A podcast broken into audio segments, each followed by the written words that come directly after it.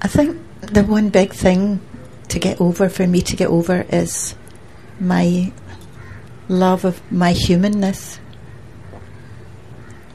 Because it seems like within that there is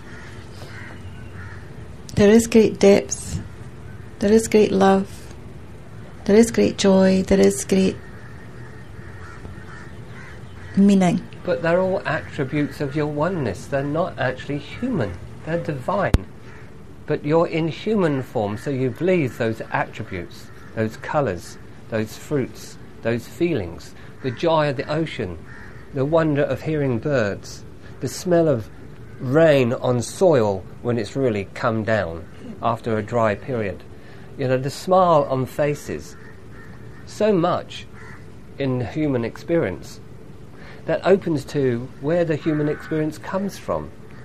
Trying to get over your human experience is not it, actually. The getting, trying to get over it is not it. You have to be in it totally, but as openness. Then the human experience becomes divine.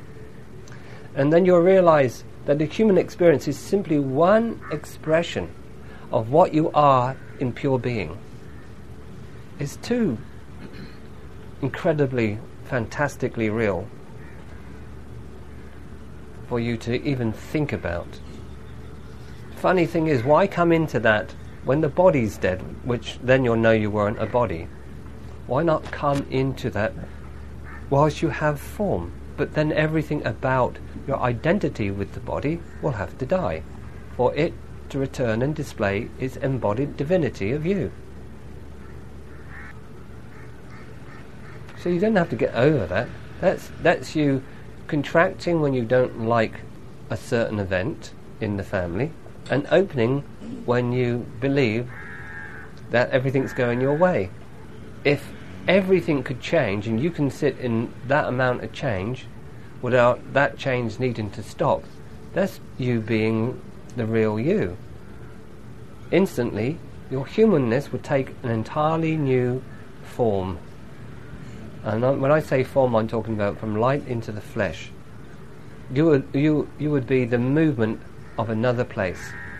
Then your humanness for you would be much vaster than the limitation you currently put on it before a deeper awakening occurred.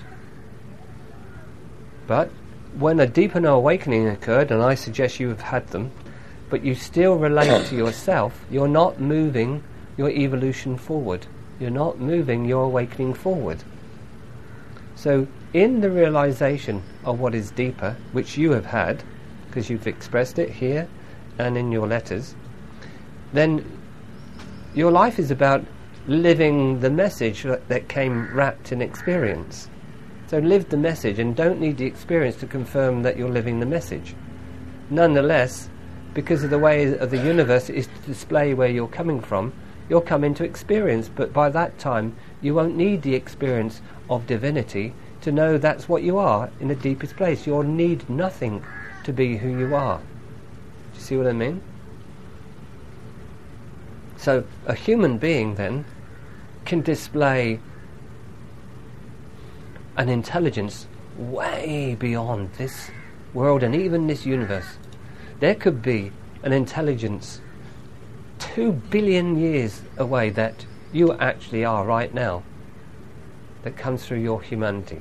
There can be levels way in the most high that can land here as you, and it will completely change. Suddenly, you'll be a different kind of human being.